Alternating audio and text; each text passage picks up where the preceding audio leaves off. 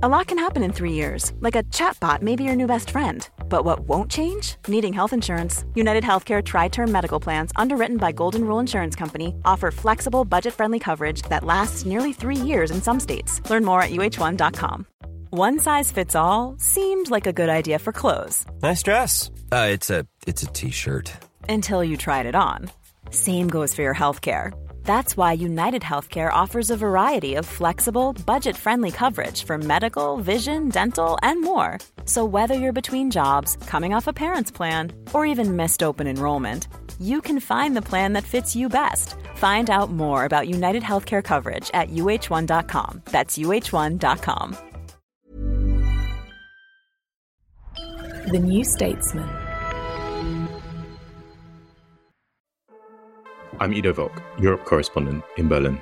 I'm Katie Stallard, senior editor, China and Global Affairs in Washington, D.C. I'm Jeremy Cliffe, writer-at-large in Berlin.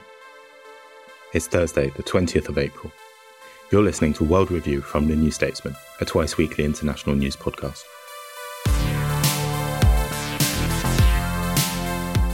Every Monday, we interview a guest for their unique perspective and expertise. Later in the week, we come together to unpack some of the most significant stories in world affairs. Days before the invasion of Ukraine last year, Russian President Vladimir Putin and his Chinese counterpart Xi Jinping declared a no-limits friendship. We look at what's happened to their partnership since then. Right now, we are seeing a change we haven't seen for 100 years. And we are driving this change together. And I discuss my reporting trip to Turkey ahead of pivotal elections in May, which could see the two-decade-long rule by President Recep Tayyip Erdoğan come to an end. I am grateful to God that we will be walking side by side with you, our first-time voting youth in the elections that will be held on May 14th. Thank you for joining us. Let's begin.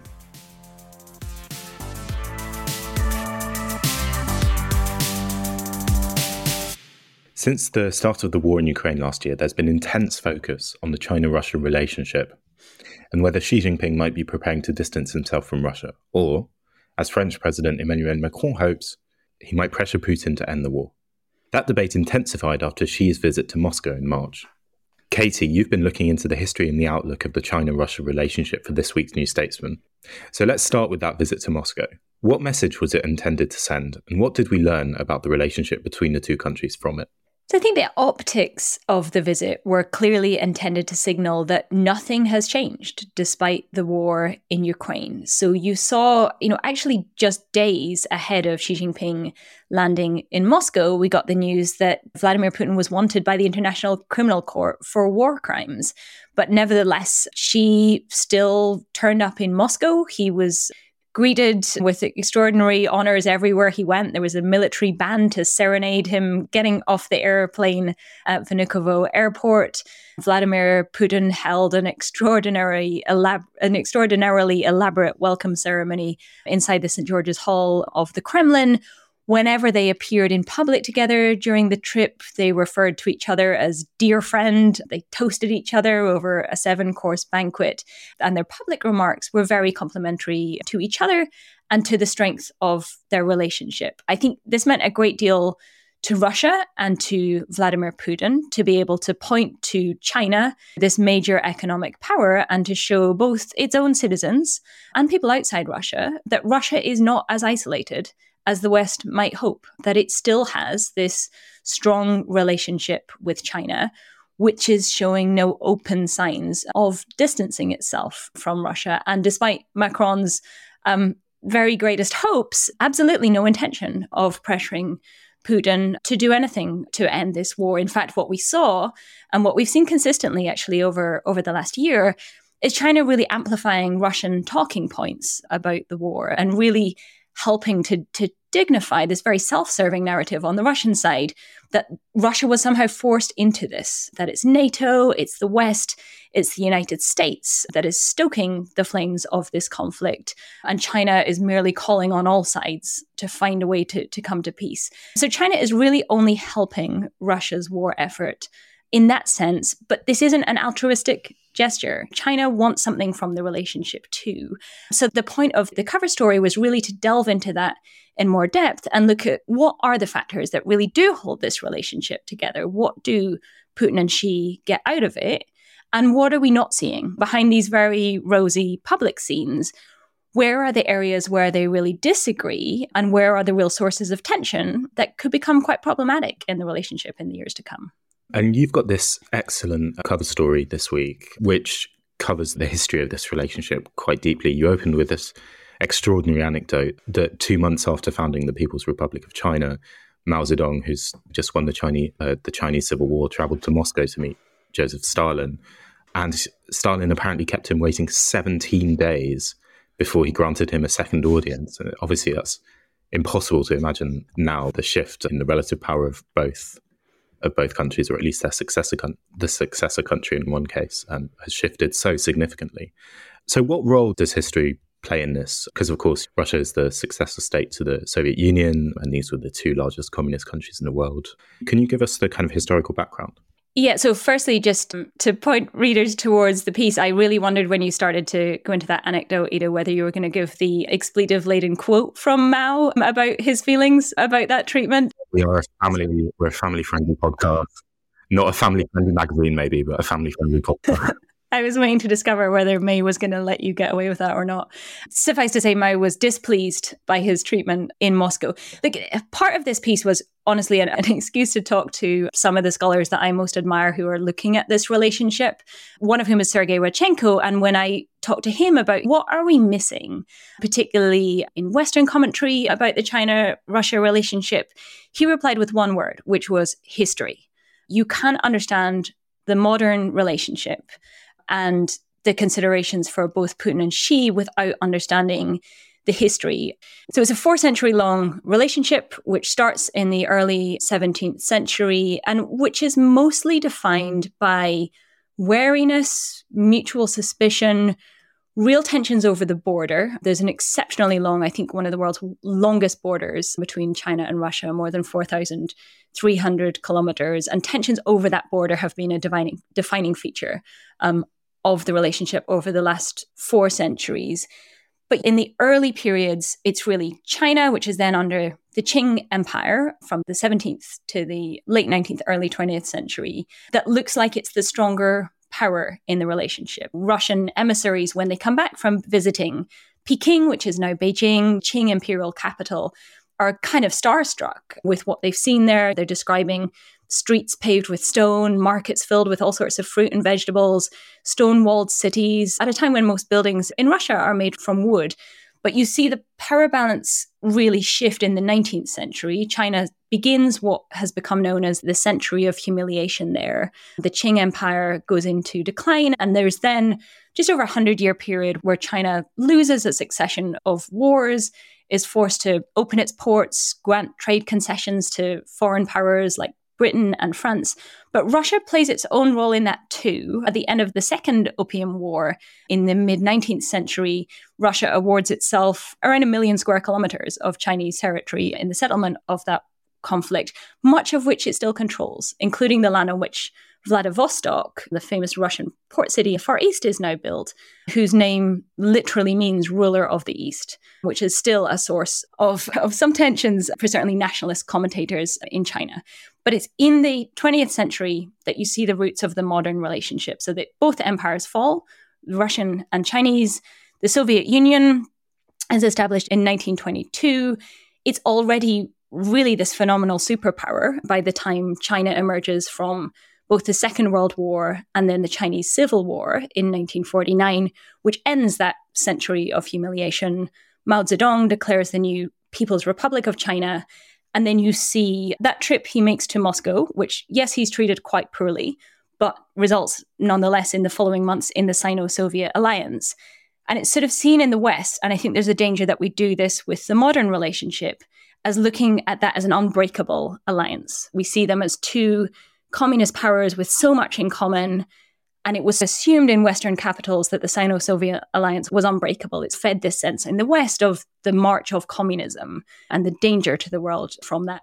But in fact, behind the scenes, partly starting with Mao's treatment in Moscow, there was a great deal of tension, particularly on the Chinese side, about being treated as the junior partner, the little brother in the relationship. There was a lot of resentment building up on the Chinese side. There was competition between the two for who was going to be the leader of the global communist movement, and it fell apart altogether in the 1960s, eventually coming to actually a short border conflict in 1969, and then China's opening to the United States and Nixon's famous visit to China in 1972, which is a very long way of saying these two powers have seen what happens when the relationship falls apart until they settled their border issue, which was not until the early 2000s. It was 2005 that they signed a treaty demarcating their border.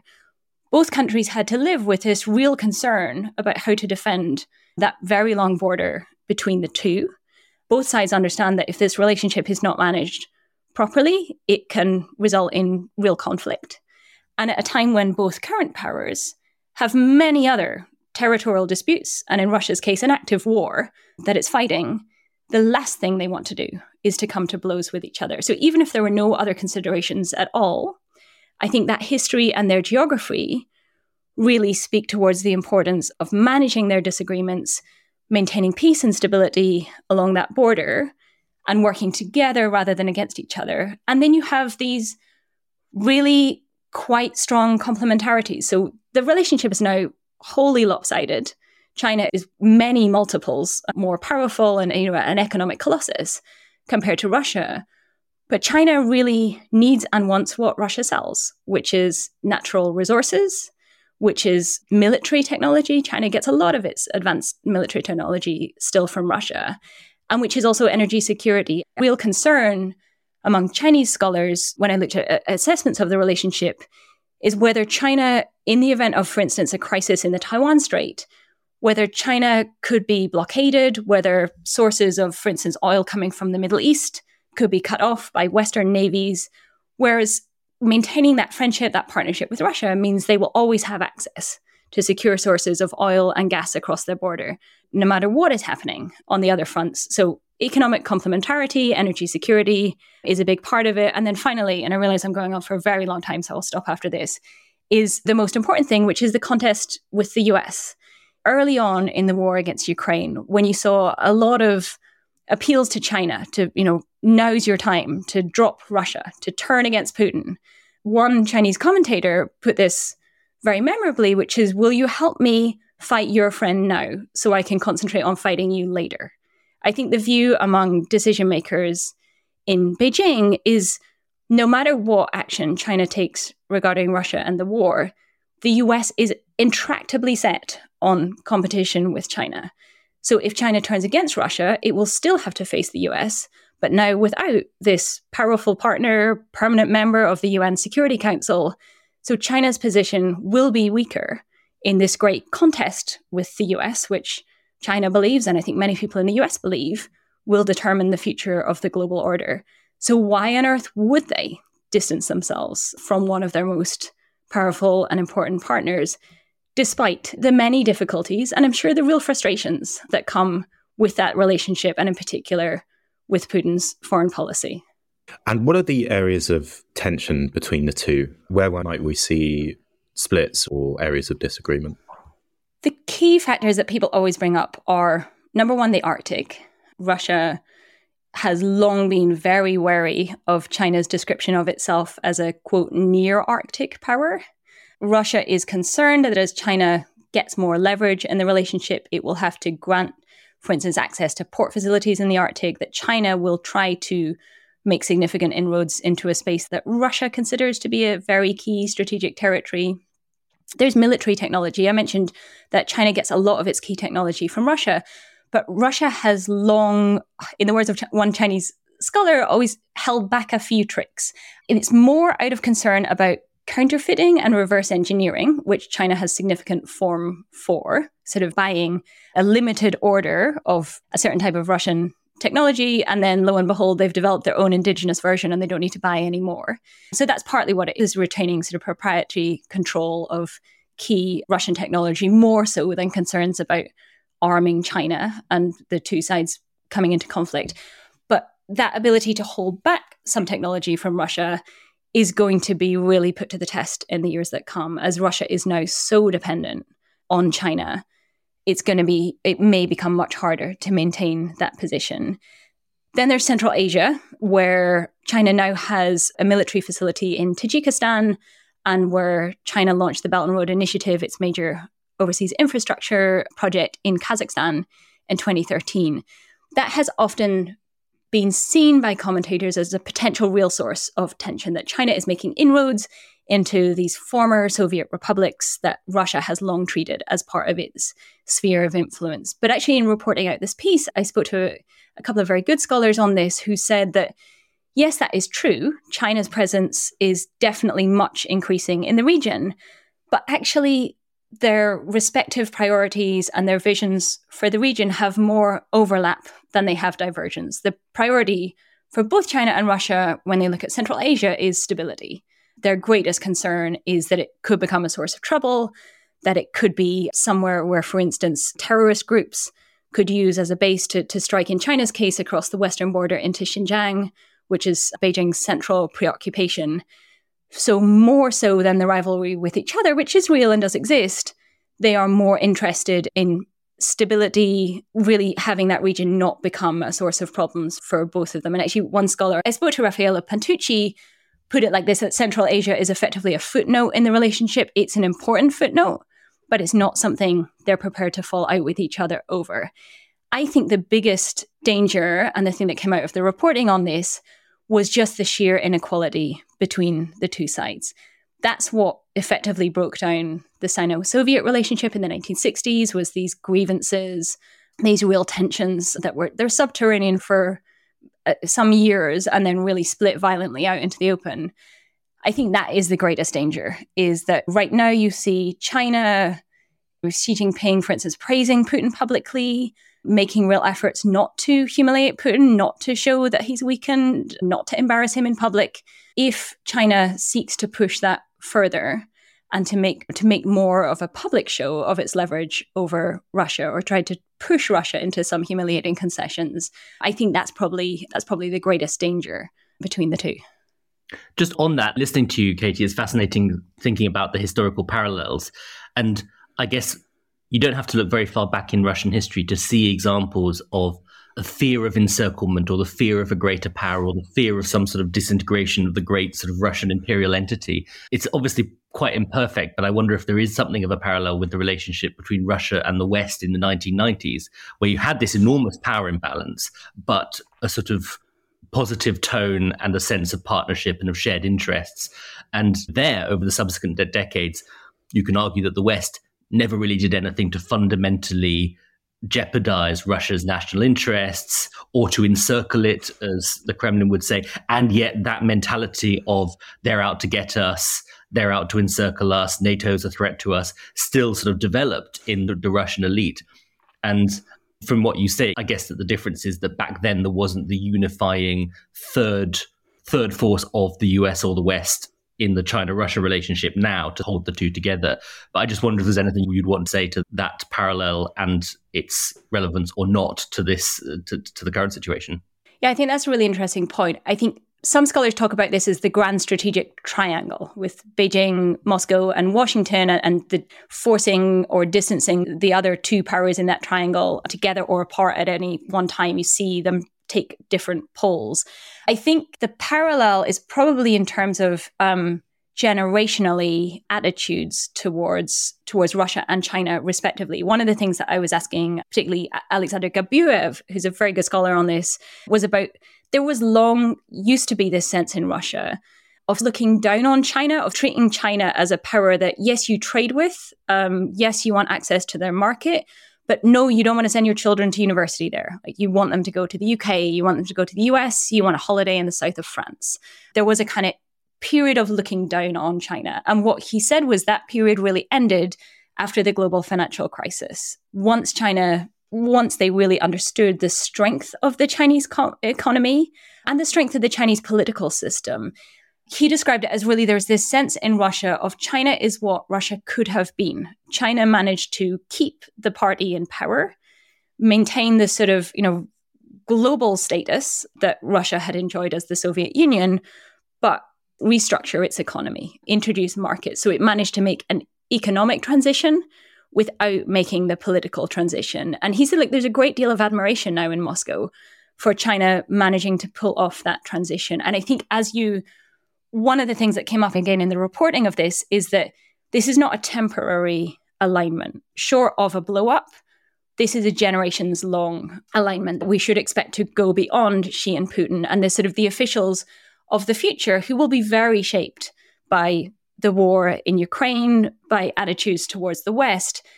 The education they're getting and the attitudes they're developing towards China are much more positive. So that is likely to act as a sort of force multiplier for the relationship, rather than Russia still had all of the lingering, and that people who came to power, like Putin and everyone who's now in the National Security Council, had their education under the Soviet system, saw the West as a source of great suspicion, had all of those stereotypes and prejudices towards the West, and have brought that very much into the present relationship. So I think the sort of the attitudes and the things the countries are learning about each other now, and the educational exchanges between the two, and I think this factor of, yes, a lot of Russian elites still want their children to get a Western education, but increasingly the opportunities that are going to be open to them are Hong Kong universities, are Peking University. So that may also shape, I think, attitudes in the generations of officials to come, unless, of course, the whole thing blows up, as it is wont to do at periods in history.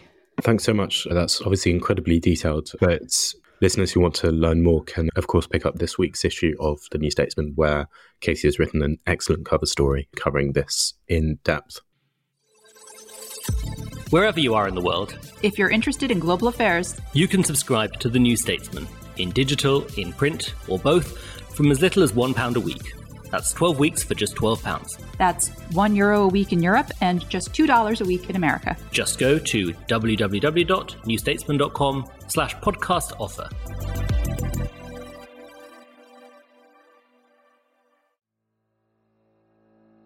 From The New Statesman comes audio long reads, the best of our reported features and essays, read aloud. The expensive house that sucked up a lifetime's wages became the savings account, the pension, the inheritance. That wealth is now beginning to dissolve. Featuring writing from our authors, including Will Dunn on the Great Housing Con, Why the Coming Crash Will Rewrite the Economy. Sophie McBain on what's behind the surge in adult ADHD diagnoses. It's not pure coincidence that ADHD diagnoses have risen alongside the internet's attention economy, a vast infrastructure that has been designed to capture and monetize people's focus. And Karl-Uwe Knausgaard on why the novel still matters. The poet Rainer Maria Rilke once wrote that music could lift him up. Of course, there's nothing remarkable about that, only he then added, and put me down somewhere else. I recognise that quote so well, especially when it comes to literature. Ease into the weekend with our audio long reads, published every Saturday morning. Just search audio long reads from The New Statesman, wherever you get your podcasts. It's that time of the year. Your vacation is coming up. You can already hear the beach waves, feel the warm breeze, relax, and think about work. You really, really want it all to work out while you're away. Monday.com gives you and the team that peace of mind. When all work is on one platform and everyone's in sync, things just flow. Wherever you are, tap the banner to go to Monday.com. There's never been a faster or easier way to start your weight loss journey than with PlushCare. PlushCare accepts most insurance plans and gives you online access to board-certified physicians who can prescribe FDA-approved weight loss medications like Wegovy and Zepbound for those who qualify. Take charge of your health and speak with a board-certified physician about a weight loss plan that's right for you. Get started today at PlushCare.com/weight loss. That's PlushCare.com/weight loss. PlushCare.com/weight loss. Life is full of what-ifs, some awesome, like what if AI could fold your laundry? And some, well, less awesome, like what if you have unexpected medical costs? UnitedHealthcare can help get you covered with Health Protector Guard fixed indemnity insurance plans. They supplement your primary plan to help you manage out-of-pocket costs. no deductibles, no enrollment periods, and especially no more what-ifs. Visit uh1.com to find the Health Protector Guard plan for you.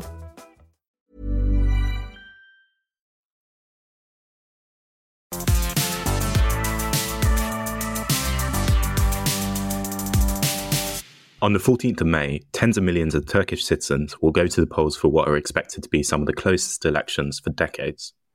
Recep Tayyip Erdoğan, who has ruled Turkey in one form or another for 20 years, could lose to a united opposition. Jeremy, you've been in Turkey on a reporting trip recently. Can you tell us what you saw over there? Well, it does look like this is the best chance that the Turkish opposition has had for a long time of removing Recep Tayyip Erdoğan from power. He has ruled Turkey for 20 years now. He became prime minister in 2003 and president in 2014, and has presided over a growing authoritarianization and de-democratization of Turkey. It has slid down rankings of democracy and is now considered more of a hybrid form of political system. And this potential last chance, as it were, for Turkish democracy does appear to be quite competitive. And it's basically because the things that have kept him in power for so long have all been breaking down. His compact with the Turkish people, as it were, has always been that trade some freedom to trade some democracy for competent, stable government and rising economic prosperity. And that's what's now broken down. Since 2021, Erdogan has essentially personalized the management of the economy and pursued a fairly unorthodox economic strategy that has involved using low interest rates to combat inflation. Now, unsurprisingly, that hasn't worked. Inflation soared. It's come down a bit in the last 2 months, but it was still over 50% on an annual basis last month. And that's obviously really causing Turkish households, including the sort of middle-class households that were often the crucial swing constituency in Turkish elections, to really feel the pinch. On top of that, there was the terrible earthquake in February that hit southern Turkey and northern Syria, of which the official death toll is around 50 to 60,000, although multiple officials and politicians that I spoke to in Ankara said that the true figure is much likely to be well over 100,000. And what that exposed was a lot of the kind of prosperity of the Erdogan years has been built on a construction boom, and that all over the country, new airports, trains, tunnels, bridges, apartment blocks. The earthquake illustrated how poor the building standards have been in many cases. A lot of corruption ahead of previous elections. There have been a succession of building code violation amnesties. So illegally constructed apartment buildings, for example, have been effectively given a green light when they should have been torn down and rebuilt. And the earthquake and just poor preparation for that it exposed just gave the lie to the idea that strongman leadership was necessarily good leadership or competent leadership or efficient leadership. And so that's really brought down the sort of the edifice of Erdogan's political support. And then one further thing I should mention is that in the past, he's benefited from Turkey having quite a divided opposition that couldn't rally together to oppose him. And that now really has changed. There is this table of six. So six parties gathered around the largest one, which is the CHP, which is a sort of centre-left pro-European secularist party, whose candidate, Kemal Kılıçdaroğlu, is running against Erdogan in the presidential election on May the 14th. There are also parliamentary elections. And that bloc, those six parties, which don't have a huge deal in common apart from their opposition to Erdogan and their desire to roll back his presidentialization, his personalization of power in Turkey, does seem quite competitive. Just one other final point on that. The other significant player in all of this is the HDP, which is a left-wing party mostly supported by Kurds and has been a target for a great deal of oppressive action by the forces of the Turkish state under Erdogan. Now, Kurdish voters are a significant bloc in the election, and the HDP has declined to put up its own presidential candidate, so it is effectively endorsing Kılıçdaroğlu. So that means you've got a very broad span of opinions, parts of Turkish society, of the opposition now taking on Erdogan in that election. And the polls suggest that it is pretty neck and neck. And this certainly seems the best opportunity to oust Erdogan for several elections, at least. As you've said, there's this opposition candidate, and he seems like a very different kind of candidate to Erdogan and has campaigned in a very different way. But first of all, is it really possible that the opposition could gain more votes than Erdogan in, as you said, such a political system that's so dominated by Erdogan and has been for decades? And I guess as a sort of follow-on to that, will Erdogan allow himself to lose? Will he attempt to cling on to power? We've seen often unsuccessfully, but nonetheless, we've seen strong men around the world over the past couple of years try and hold on to power after losing elections, mostly unsuccessfully, it must be said. But could Erdogan hold on to power or kind of try and falsify the results or something like that? It's true that Kılıçdaroğlu is very different from Erdogan. He's a much more low-key figure. He doesn't have the charismatic force that Erdogan has. But the argument is that after this oversized personality running Turkey for all these years, that might appeal to Turkish voters. And it also, I think, makes him inoffensive in a way that helps him hold together that very broad opposition block. Just to give you an example of their different styles of campaigning, when I was in Turkey last week, Kılıçdaroğlu launched a TV ad or a video ad in which he essentially sat at his kitchen table and talked about the price of an onion, held up an onion in his hand and talked about how it's becoming unaffordable. Just a basic, literally kitchen table approach on the cost of living, on the impact of Erdogan's incompetent economic policies. Meanwhile, Erdogan was unveiling the launch of a new aircraft carrier, which I think just goes to show the difference in styles between the sort of bombastic nationalism on the one hand and this more modest, almost literally bread and butter politics on the other. As to whether or not it will be, he can actually lose, it's certainly true that there is not a level playing field.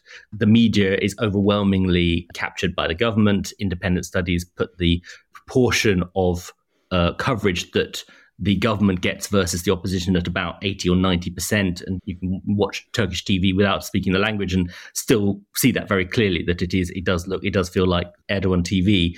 Meanwhile, a number of opposition figures, particularly Kurds, are in prison. The state of emergency that was brought in after the 2016 coup attempt has never really been effectively rolled back. A lot of journalists are also in jail. So it's not a fair election. But there is a view that particularly if the opposition wins clearly enough, that Erdogan would struggle to mount a sort of January the 6th attempt to overhaul the result. And the view was, people I spoke to, opposition figures I spoke to, gave different estimates, but the general view was that if, for example, Kılıçdaroğlu wins by more than 1% or more than 3% or more than 5%, then whatever that margin is, it would be enough to make any attempt by Erdogan to dismiss the result or call for a recount illegitimate. So it is a concern, and I know it's also something that foreign diplomats in Turkey are keeping a close eye on. I understand that, as with the Brazilian election in December, as soon as it is clear, if it is indeed clear that Kılıçdaroğlu has won, the international community is expected to move quite fast to acknowledge him as the victor and give him that legitimacy. That obviously was an important contributing factor to the relatively smooth transition of power in Brazil, obviously notwithstanding the mob that descended on Brasilia, but the fact that the Bolsonaro did not manage to stir up so much violence and a disorder that the transition was genuinely jeopardized. It is a concern, but I think the view is that the clearer the win by Kılıçdaroğlu, the better. If the opposition also wins the parliament, that is also would be a big help. Neither of those things are certain, so I think there'll be a lot of reasons to pay close attention to the results on the night of May the 14th when they come through. I should just add that if neither Kılıçdaroğlu nor Erdogan gets more than 50% on the 14th of May, there will be a second round on May the 28th. And one area of concern that was raised in my meetings was what Erdogan might try to do in those 2 weeks between the first round and the second round, particularly if it looks very likely that he will lose that second round. So yes, reasons for concern, but there is still a reasonable chance the opposition can pull this off.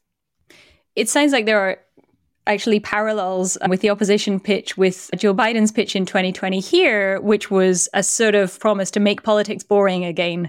He, at one point, we were still then in the height of minute by minute updates from Donald Trump's Twitter feed. And he promised, there will be days, even weeks, if I'm elected, where you won't have to think about who is the president in the White House.